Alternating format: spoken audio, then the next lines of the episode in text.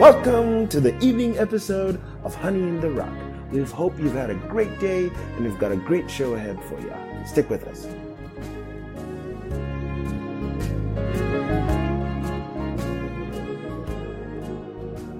This evening's episode is titled The God of Elijah. It shall be focused on 2 Kings chapter 2 and 3. Before we go any further, we'll begin with a word of prayer. Heavenly Father, we thank you, Lord, as we read the story of Elijah going over Jordan. And Lord, we see Elisha having a double spirit of, double portion of the spirit that was on Elijah. Lord, it is amazing to know, Lord, that your word, Lord, always comes through the prophets. And that, Lord, nothing will stop it from coming to pass. So, Father, help us to take shield under your word. Help us, Father, to that your word may take preeminence in us. Help us, Father, to be ready for the rapture when you come. Help us to have the wisdom to recognize the perishable nature of everything around us and that nothing, nothing at all is worth us giving up your word and living for truth. Be with us today in the name of your Son, Jesus Christ, we pray. Amen. Up next, we shall listen to 2 Kings chapter 2 and 3. Chapter 2 And it came to pass, when the Lord would take up Elijah into heaven by a whirlwind, that Elijah went with Elisha from Gilgal. And Elijah said unto Elisha, Tarry here, I pray thee, for the Lord hath sent me to Bethel. And Elisha said unto him, As the Lord liveth, and as thy soul liveth, I will not leave thee. So they went down to Bethel. And the sons of the prophets that were at Bethel came forth to Elisha, and said unto him, Knowest thou that the Lord will take away thy master from thy head today? And he said, Yea, I know it. Hold ye your peace. And Elijah said unto him, Elisha, tarry here, I pray thee, for the Lord hath sent me to Jericho. And he said, As the Lord liveth, and as thy soul liveth, I will not leave thee. So they came to Jericho. And the sons of the prophets that were at Jericho came to Elisha, and said unto him, Knowest thou that the Lord will take away thy master from thy head today? And he answered, Yea, I know it. Hold ye your peace. And Elijah said unto him, Tarry, I pray thee here, for the Lord hath sent me to Jordan. And he said, As the Lord liveth, and as thy soul liveth, I will not leave thee. And they two went on. And fifty men of the sons of the prophets went, and stood to view afar off. And they too stood by Jordan. And Elijah took his mantle, and wrapped it together, and smote the waters. And they were divided hither and thither, so that they too went over on dry ground. And it came to pass, when they were gone over, that Elijah said unto Elisha, Ask what I shall do for thee, before I be taken away from thee. And Elisha said, I pray thee, let a double portion of thy spirit be upon me. And he said, Thou hast asked a hard thing. Nevertheless, if thou see me when I am taken from thee, it shall be so unto thee, but if not, it shall not be so. And it came to pass, as they still went on and talked, that behold, there appeared a chariot of fire, and horses of fire, and parted them both asunder. And Elijah went up by a whirlwind into heaven. And Elisha saw it, and he cried, My father, my father, the chariot of Israel, and the horsemen thereof. And he saw him no more. And he took hold of his own clothes, and rent them in two pieces. He took up also the mantle of Elijah that fell from him, and went back, and stood by the bank of Jordan. And he took the mantle of Elijah that fell from him, and smote the waters, and said, Where is the Lord God of Elijah? And when he also had smitten the waters, they parted hither and thither. And Elisha went over. And when the sons of the prophets which were to view at Jericho saw him, they said, The spirit of Elijah doth rest on Elisha. And they came to meet him, and bowed themselves to the ground before him. And they said unto him, Behold now, there be with thy servants fifty strong men. Let them go, we pray thee, and seek thy master, lest peradventure the Spirit of the Lord hath taken him up, and cast him upon some mountain or into some valley. And he said, Ye shall not send. And when they urged him till he was ashamed, he said, Send. They sent therefore fifty men, and they sought three days, but found him not.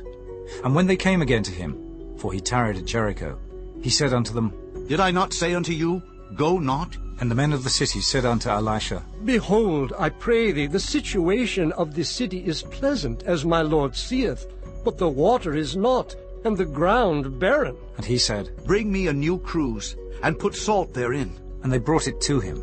And he went forth unto the spring of the waters, and cast the salt in there, and said, Thus saith the Lord, I have healed these waters. There shall not be from thence any more death or barren land. So the waters were healed unto this day, according to the saying of Elisha which he spake. And he went up from thence unto Bethel. And as he was going up by the way, there came forth little children out of the city, and mocked him, and said unto him, Go up, thou bald head. Go up, thou bald head. And he turned back, and looked on them, and cursed them in the name of the Lord. And there came forth two she-bears out of the wood, and tare forty and two children over them. And he went from thence to Mount Carmel, and from thence he returned to Samaria. Chapter 3 Now Jehoram the son of Ahab began to reign over Israel in Samaria, the eighteenth year of Jehoshaphat king of Judah, and reigned twelve years. And he wrought evil in the sight of the Lord, but not like his father and like his mother. For he put away the image of Baal that his father had made. Nevertheless he cleaved unto the sins of Jeroboam, the son of Nebat, which made Israel to sin. He departed not therefrom. And Mesha, king of Moab, was a sheepmaster, and rendered unto the king of Israel an hundred thousand lambs, and an hundred thousand rams, with the wool. But it came to pass, when Ahab was dead, that the king of Moab rebelled against the king of Israel. And King Jehoram went out of Samaria the same time, and numbered all Israel. And he went and sent to Jehoshaphat the king of Judah, saying, The king of Moab hath rebelled against me. Wilt thou go with me against Moab to battle? And he said, I will go up. I am as thou art. My people as thy people, and my horses as thy horses. And he said, Which way shall we go up? And he answered, The way through the wilderness of Edom. So the king of Israel went, and the king of Judah, and the king of Edom. And they fetched a compass of seven days' journey, and there was no water for the host, and for the cattle that followed them. And the king of Israel said, Alas, that the Lord hath called these three kings together to deliver them into the hand of Moab. But Jehoshaphat said, Is there not here a prophet of the Lord, that we may inquire of the Lord by him? And one of the king of Israel's servants answered and said, Here is Elisha, the son of Shaphat, which poured water on the hands of Elijah. And Jehoshaphat said, The word of the Lord is with him. So the king of Israel and Jehoshaphat and the king of Edom went down to him. And Elisha said unto the king of Israel, What have I to do with thee? Get thee to the prophets of thy father, and to the prophets of thy mother. And the king of Israel said unto him, Nay, for the Lord hath called these three kings together to deliver them into the hand of Moab. And Elisha said, As the Lord of hosts liveth, before whom I stand, surely, were it not that I regard the presence of Jehoshaphat, the king of Judah, I would not look toward thee, nor see thee. But now bring me a minstrel. And it came to pass, when the minstrel played, that the hand of the Lord came upon him. And he said, Thus saith the Lord, Make this valley full of ditches. For thus saith the Lord, Ye shall not see wind, neither shall ye see rain, yet that valley shall be filled with water, that ye may drink, both ye and your cattle and your beasts. And this is but a light thing in the sight of the Lord. He will deliver the Moabites also into your hand. And ye shall smite every fenced city, and every choice city, and shall fell every good tree, and stop all wells of water, and mar every good piece of land with stones. And it came to pass in the morning, when the meat offering was offered, that behold, there came water by the way of Edom, and the country was filled with water. And when all the Moabites heard that the kings were come up to fight against them, they gathered all that were able to put on armor, and upward, and stood in the border. And they rose up early in the morning, and the sun shone upon the water. And the Moabites saw the water on the other side, as red as blood. And they said, This is blood. The kings are surely slain, and they have smitten one another. Now therefore, Moab, to the spoil. And when they came to the camp of Israel, the Israelites rose up and smote the Moabites, so that they fled before them. But they went forward, smiting the Moabites, even in their country. And they beat down the cities, and on every good piece of land cast every man his stone, and filled it. And they stopped all the wells of water, and felled all the good trees. Only in Kirharaseth left they the stones thereof. Howbeit the slingers went about it, and smote it. And when the king of Moab saw that the battle was too sore for him, he took with him seven hundred men that drew swords, to break through even unto the king of Edom, but they could not. Then he took his eldest son, that should have reigned in his stead, and offered him for a burnt offering upon the wall. And there was great indignation against Israel, and they departed from him, and returned to their own land. Up next, we shall listen to a sermon by Reverend William Branham titled A Second Handed Robe. This was preached in 1956 on November the 25th in the morning. We'll begin at paragraph 27 up to paragraph 125. I trust you'll find it to be a blessing. And then, as we see the pattern of our lesson today, of Elijah doing his reign, he, or his pilgrimage on earth, why, he was a great, mighty man. God was using him in mighty ways, with mighty power. And we find out that during this time, there was a group of impersonators who tried to impersonate Elijah, who tried to do the same things Elijah done. And so we find the same thing today. Impersonation of Christianity. People who try to act like Christians, who try to make themselves Christians. You can't do that. God has to do that. He's the only one who can do it. So they formed a school and called it the School of the Prophets. And they all went up to the School of the Prophets and they educated them. And I can imagine all those preachers up there wearing the same kind of coat that Elijah wore. I can imagine trying to impersonate him on his voice, the way he spoke and, and the way he presented himself. Everyone trying to do the same thing. Because Elijah was a great man used of God. And we find the same thing today. I was listening to the radio broadcast not long ago. They got Billy Grahams all over this country since Billy was in Louisville. Everybody trying to impersonate the same thing, almost comb their hair the same way and, and wear the same thing and uh, same kind of uh, uh, voice and so forth. But you can't do that. Just got to be who you are and what God made you to be. That's right. And so we find how that perhaps in them days the same thing took place. Now, God seeing, foreseeing that Elijah's days were numbered, that he had so long he could stay here on earth as everyone has. So he was going to have a successor to Elijah. And when he did, God called this man. He wasn't in no seminary when he called him. He was plowing in a field with a yoke of ox, doing uh, the service, taking care of his mother and father, and God called him to be the successor of Elisha or Elijah. Perhaps many up at the school thought they were sure he was going to be his successor. They was going to wear his robe as soon as he was finished with it, but God does the calling. God does the choosing. God does the electing. God does the setting in order. God has set in the church some apostles, some prophets, some teachers, some evangelists, and pastors.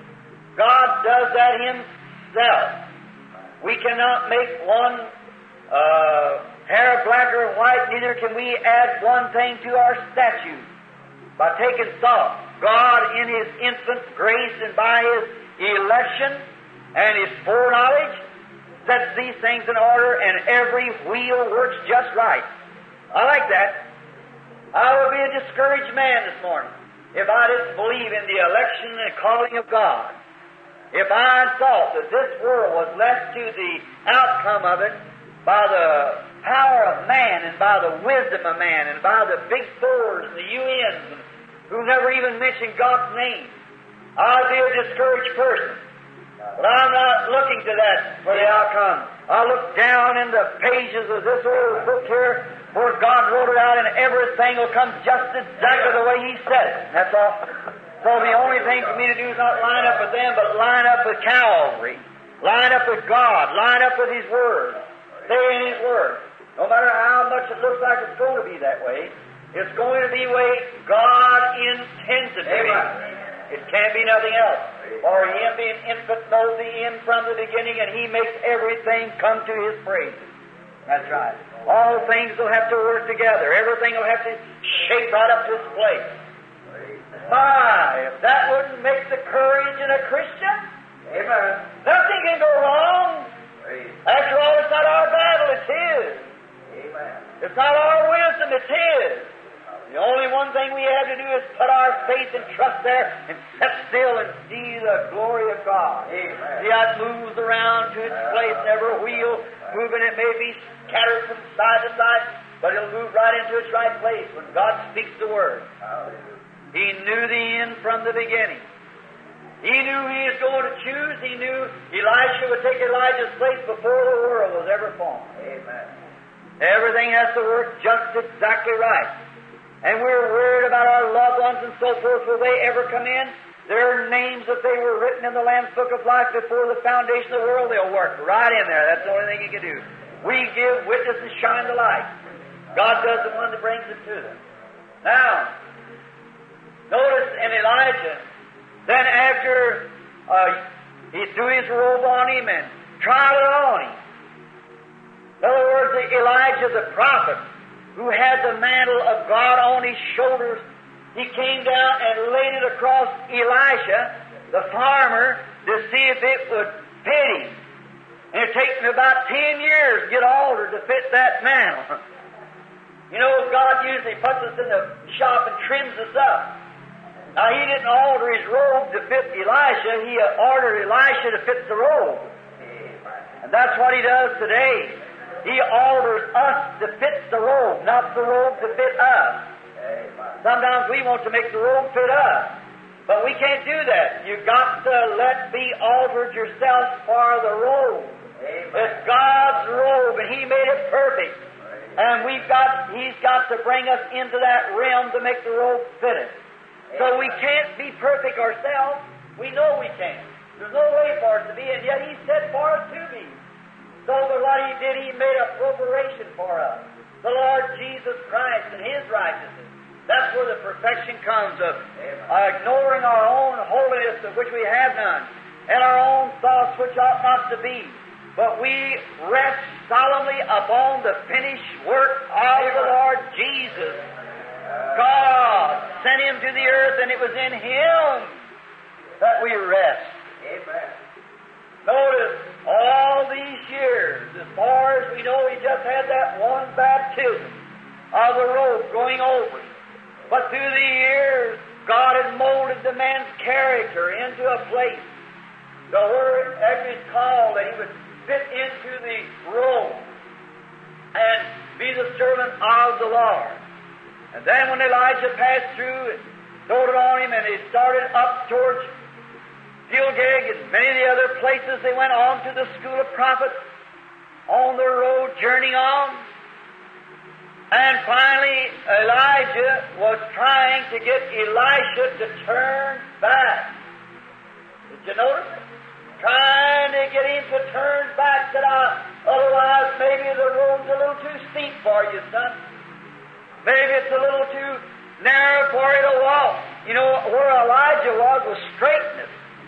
And wherever God's true servant preaches the gospel, it's a straight, unadulterated gospel for it's preached. Well, one day he went up there to the school of the prophets to visit them, and they asked him to leave. They said it's too straight around here for us.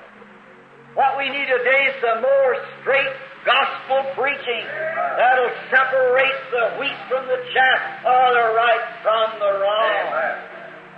Make what's right and what's wrong is wrong. All these fellows with their experience, all that they were, they sent out to get something to eat, and one of them got a wild vine and gathered some wild gourds and cooked up some death in their ecclesiastical pot. And the first thing you know, they cried out, There's death in the pot. But Elijah, with a double potion, knowed what to do, so he put a handful of meal in the pot, so now go right ahead and eat it. In other words, that uh, today in a type, I would think that we've got a lot of Methodist, Baptist, Presbyterian, Lutheran, Pentecostal, and everything else all mixed together and one fighting against the other. And we don't need to oust the whole thing and do away with it. We need another handful of meal. Keep the same church. The meal was from the house of the school there, which was the meal offering that the people had brought in, and the first fruits of the harvest, which was ground with a certain burr that made every grain of meal the same. And then, when this meal being the same was a type of Christ, meal is life.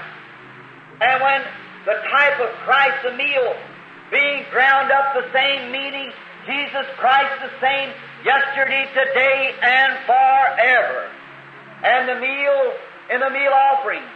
And when they put this meal into there, putting Christ into death brought life. Amen. That's what makes the difference.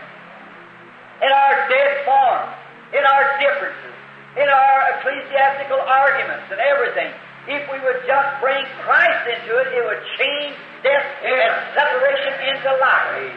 If we would just do it.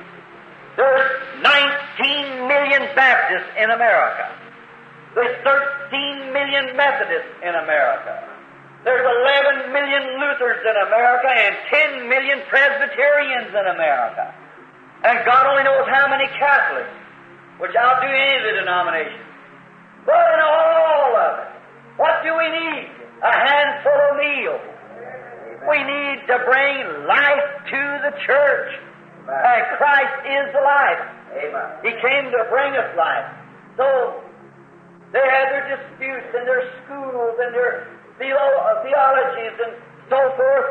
And then Elijah told Elijah, you better turn back because the way may be a little hard.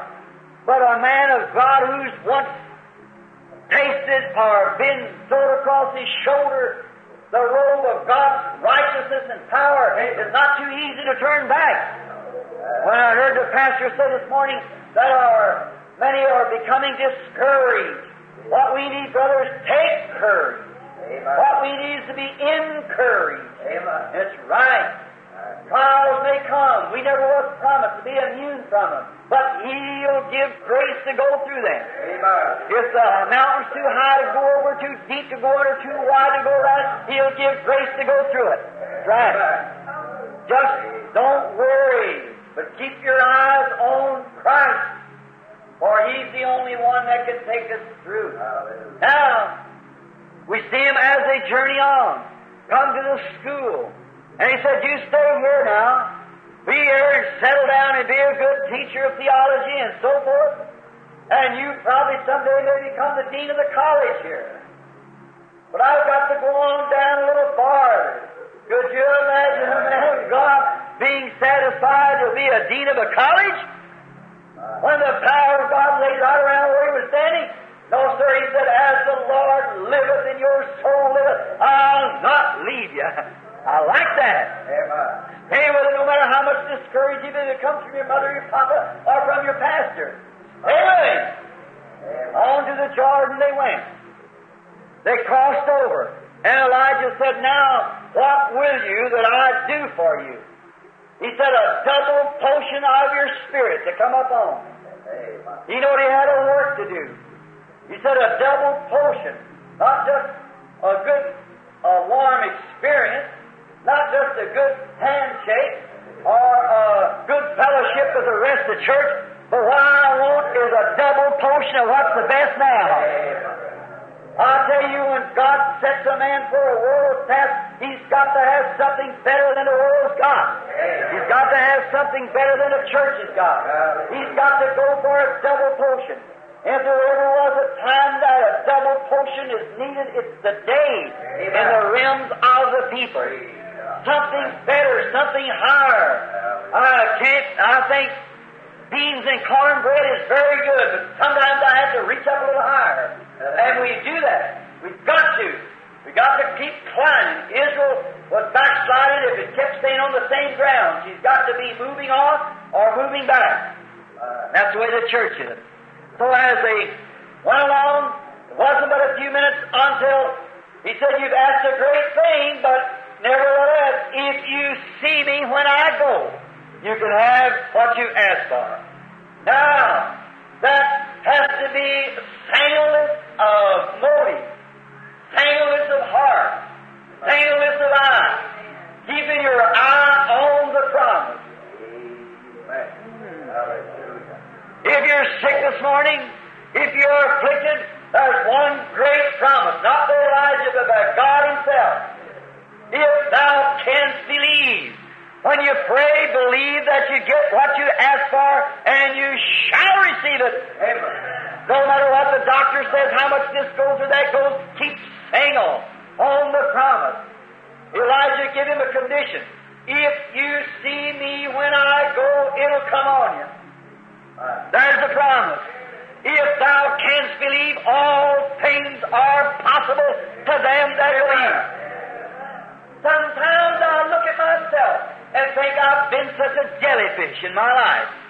I have waited and missed many thousands of souls into the kingdom because I've waited and said, God, depended too much on a spiritual gift. And said, Lord, if you'll just show me, if you'll give me a vision what to do. And God gives a vision, then I'll turn around and let somebody talk me into something else. And oh, I have never come to the spot yet until I, like I have at this time, that I feel it's a faith that we must step out there because it's a promise. And the things that He has done, and the healings that He has performed, and the miracles, in so much has come down and had His picture taken by the side of it, and so forth, which has never been known since the world began. And then stand around like a jellyfish. It even makes me discouraged with myself. It's time to keep your eye on the promise. Amen. That's what, by God's grace, I aim to do, and I realize that every devil of hell will shoot at it. But by God's grace, I aim to keep my eye on the promise. Elijah said, if you, Elijah said, if you see me when I go, you'll have what you ask for. Amen. That's right. You got to keep your eye on it. What's the promise? Now, what if something to school? If you turn back and say, hey boys, how am I doing now? I'm falling all over behind the prophet. He'd have failed maybe. But he didn't care what the school thought, or what all the teachers thought. He didn't care what the neighbors thought, or the houses, or who looked at him. He kept his faith in the promise. What we need today is faith in the promise of God. And don't pay no attention to what this one says or that one says. As a brother said, a minister had two girls that were mute, and that the criticism on divine healing, that the children could not be healed. Don't pay no attention to the critics.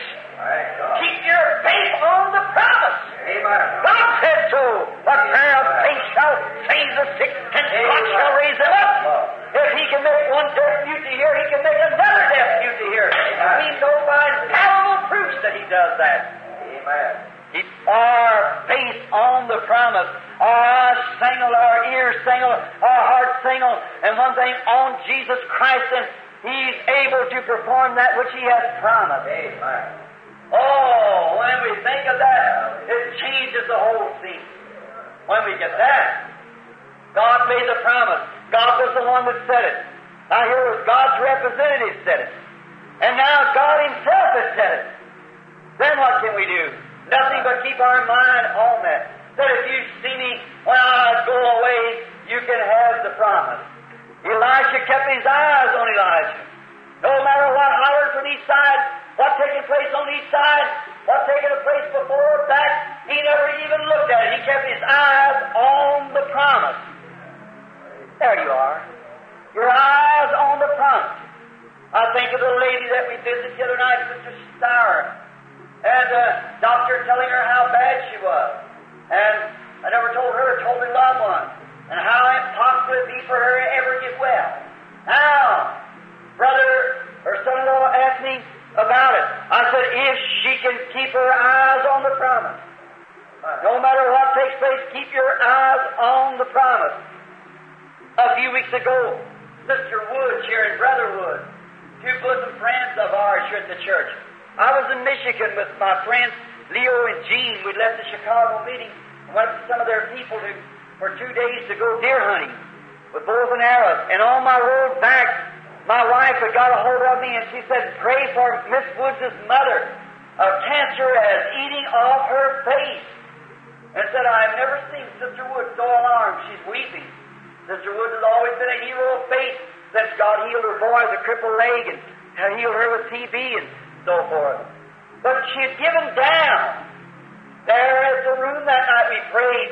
Coming in, Mrs. Woods said, Brother Branham, we'll go over. And we went to her mother, which was in Louisville, and she'd had a cancer on the side of her nose. And the doctor had tampered with it, scattered it to just a little ring to the side of her nose, up just about an eighth of an inch from her eye, just a bone laying there, done eating it just as fast as it could eat away. Go into the room, and I knelt down. I said, I want to speak to her alone. And I goes into the room to pray with the woman. And while in the room, I thought, oh God, if you just show me a vision of what's going to happen to the woman. Mr. and Miss Wood sitting on the outside, waiting to see what the visions would say. But while I was there, I got condemned. I was condemned by waiting for a vision. Seemed like something referred back wasn't the calling. What you need a vision when the promise has already been said. So I knelt down and prayed, and while praying, something just anchored on the inside. The faith of a promise. Come back out of Mrs. Wood. When I told her about it, she said, Did you see anything, Brother Ram? I said, I never exactly seen anything, but I felt something that told me that his promise was true. And he was going to do it. And I believe that he's going to do it.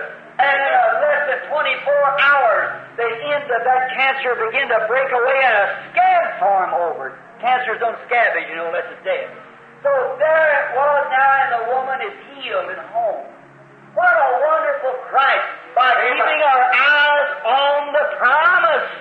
God said so. But when we are prayed for, sometimes we go off and say, well, it wasn't done just immediately, so maybe we better go back again. Oh, no. Keep your eye on the promise.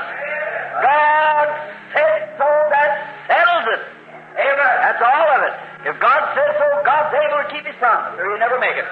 Abraham called those things which were not as though they were, and for 25 years stood on the impossible, because he counted God was able to perform what he had promised. Amen. And we are the children of Abraham by faith.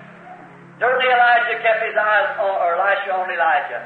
And as they went on, and after a while the chariot come and parted them, one to one side and the other. And then uh, he picked up Elijah upon he stepped on the chariot and went up and put his robe uh, off his shoulders and threw it back to Elisha. Because Elisha had grown into it, you know, so to fit him right. And could you imagine? Oh, I want you to give me your undivided attention as I feel my throat tickling. I want to ask you something. Could you imagine how Elisha felt when he picked up this robe, placed it upon his own shoulder? Oh, what a feeling! I don't mean this to be personal, but about ten years ago from the pulpit here, I preached on a sermon, David, the warrior with the sling in his hand and Goliath before him. In them days there were no healing campaigns on the field, nowhere, as we knew of. And oh, how critical people were on divine healing. But there was something after meeting with a being. And the pastors told me that I was losing my mind. That it couldn't be so, but from this same box here, I spoke on David said, Do you mean to tell me that this, the armies of the living God, will let that uncircumcised Philistine defy this army? A little old, stooped-shouldered, curly haired boy with a sheepskin coat on and a slingshot in his hand? Well, the whole army of Israel standing back up, and he alone walked out with a man with a with a spear some 19 feet long and a the, the thing on the end of it weighed several shekels, maybe 20 pounds of steel sharpened.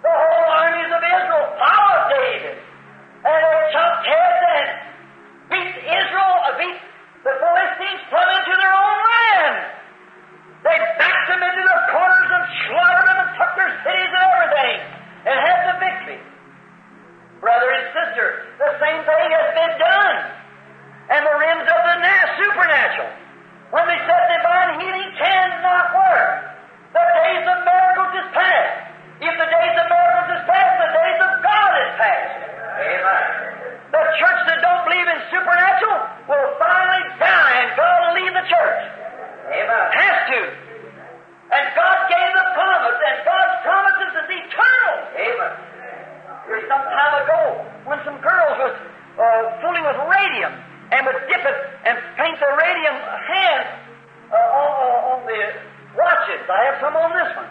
And a girl made a mistake and took the brush and stuck it in her mouth. It killed her. And years and years later, they took a microscope and put it on the skull of that girl, and they could still hear that radium going on. Brrr, brrr, brrr. It's endless. It keeps working on and on. There's no stopping to it. And oh, brother, if radium has that kind of an effect endless, how much more will the endless, eternal, supernatural, all-powerful, all-infant, almighty God? He has to have the same effect as he started. He has to have it all through, for he's not the almighty, all-powerful God.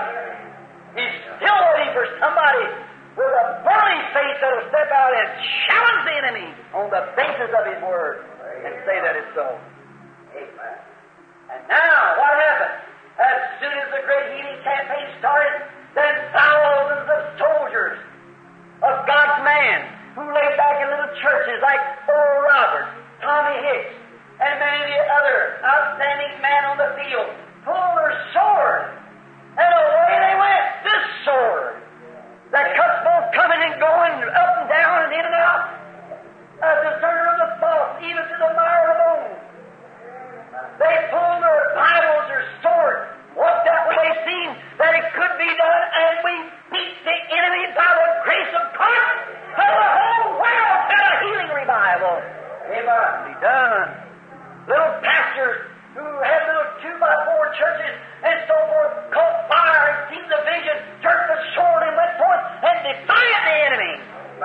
How do you know there's, there's men, Congressman Upshaw, King George of England, and many great men who lay sick and afflicted are healed by the power of Almighty God. So they can't say nothing about it now. Ah, certainly, he was, and when Elijah, after his whole heart's desire was to get that promise, he wanted the promise. That was his motive. That was his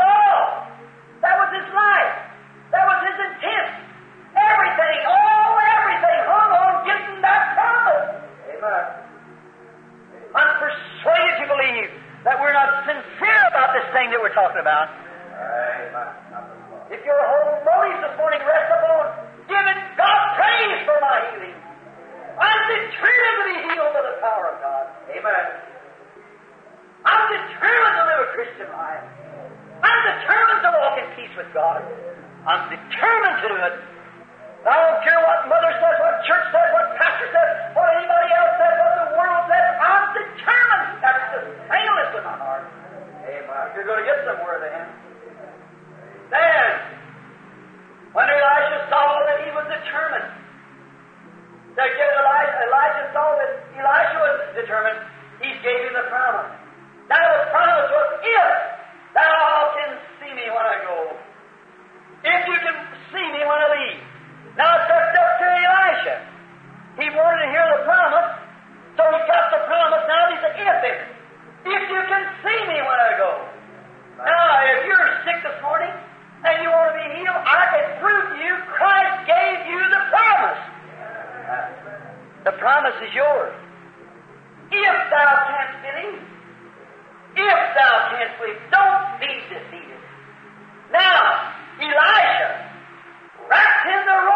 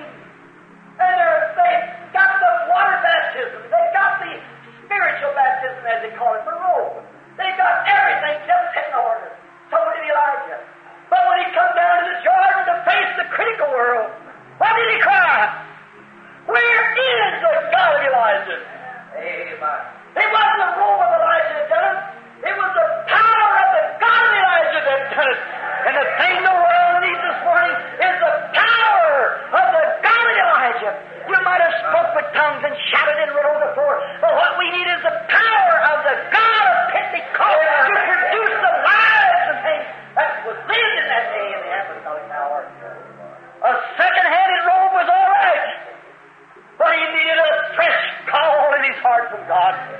He needed a fresh anointing from God. He wore a second-handed robe when he come to the river, but he needed a brand new first-handed call from God and a first-handed power from God to perform the miracle. My brother, don't you be afraid to ask God anything. You must demand God or ask God for anything that He has promised. For if I am introducing a God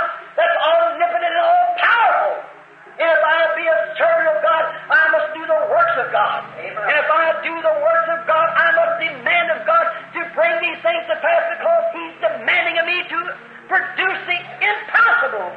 Amen. I have to ask Him. I have to call upon Him and stand there and say, God, you promised it. So do you. Every person.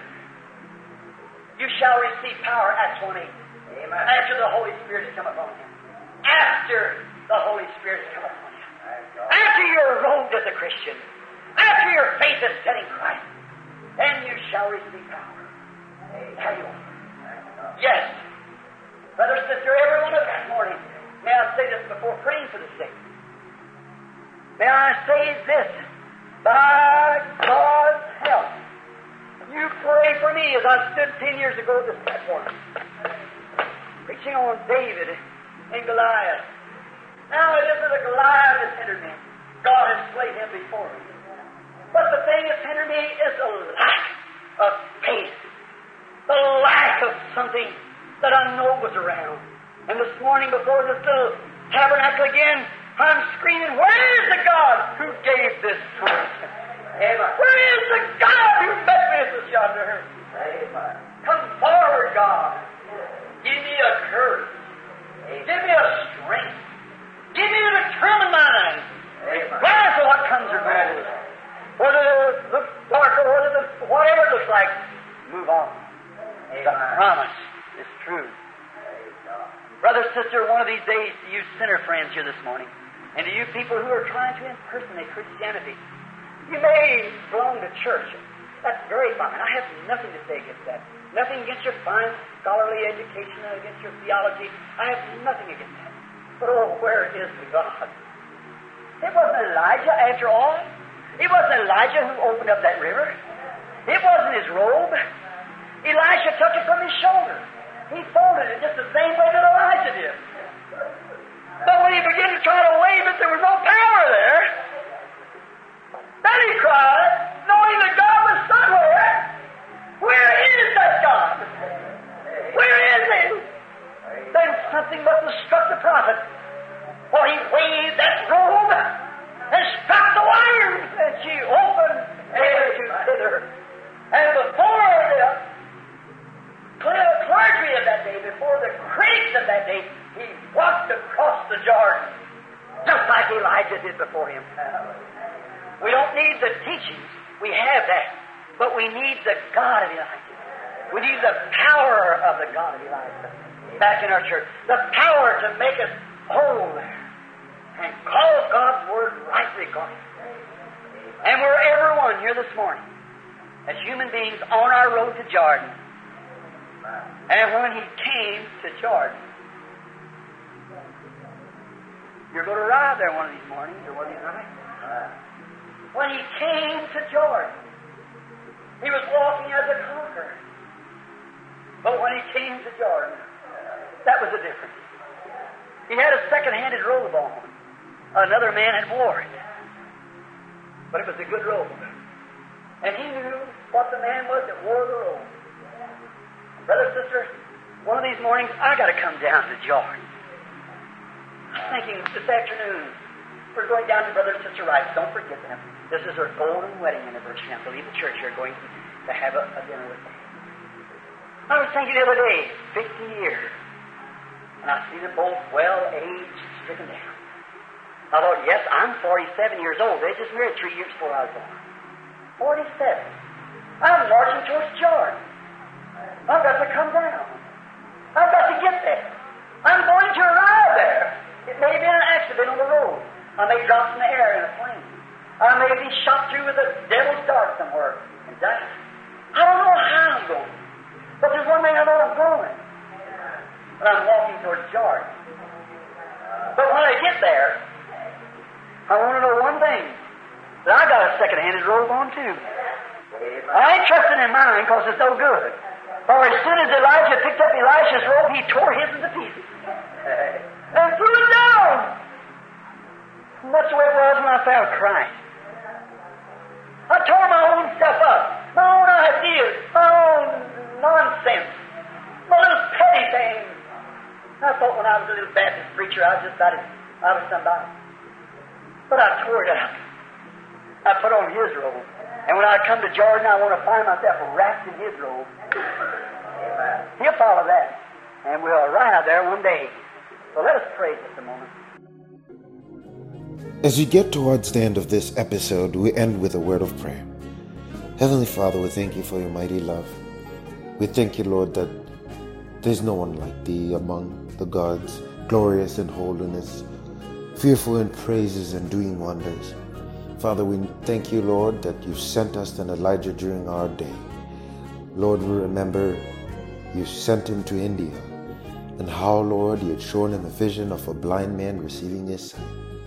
And he stood there like Elijah on Mount Carmel and challenged the religious leaders of the day in that nation that they would bring back the sight of that man. And Lord, they all failed because no one, not even Brother Branham himself, could do anything about it. But Lord, you, the Creator, the great physician, could do something about it. So, Father, now Brother Branham is resting, he did his work. But Lord, we know that that same Spirit of God that was with him is with us today. For the theme of his preaching was always Jesus Christ, the same yesterday, today, and forever. So, Lord, it excites our souls and our hearts to know that you're still with us the same way you were with him, the same way you've always been with your church through the ages. We pray, Father, help us to hide under the shadow of your wings and in your word until, Lord, your word and us become one that you express yourself through us and we can see you manifest through our lives and believe you for anything. Father, rescue the souls of those who have gone away from you. Rescue us from the thoughts and things of the world, which are the cares that encumber us, and take us from serving you, that we may be found ready, our lambs trimmed and clear, a bride without spot or wrinkle. In the name of Jesus Christ we pray. Amen. Thanks for listening to Honey in the Rock, your daily dose of inspiration and encouragement. We hope to continue to earn your viewership throughout the year as we read the Bible from cover to cover. To make this a better listening experience for you, would really appreciate your feedback. So please email us at honeyintherock2020 at gmail.com. We also have accounts on Facebook, Twitter, and Instagram. So please follow us, share our pages, and subscribe. Now we'll leave you with the parting song. God richly bless you.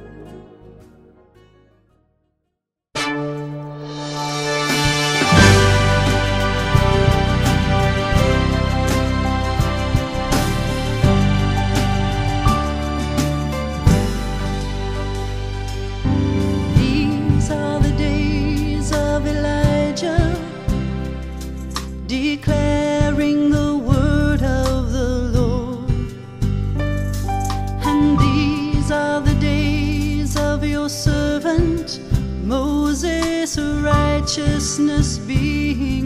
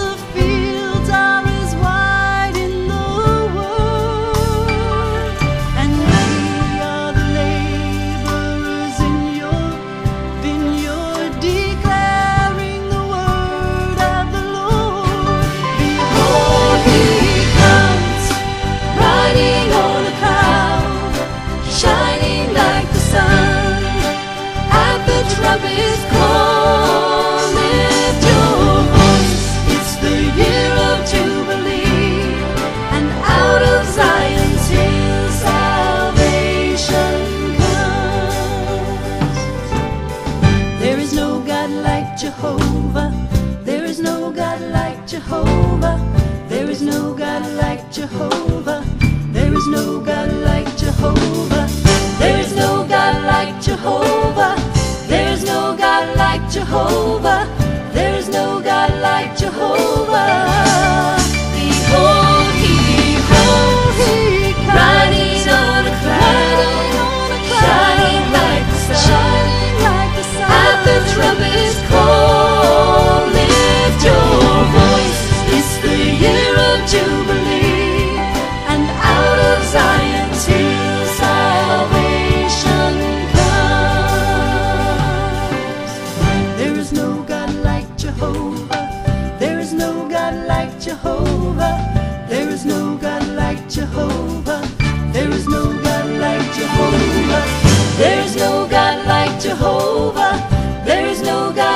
Jehovah.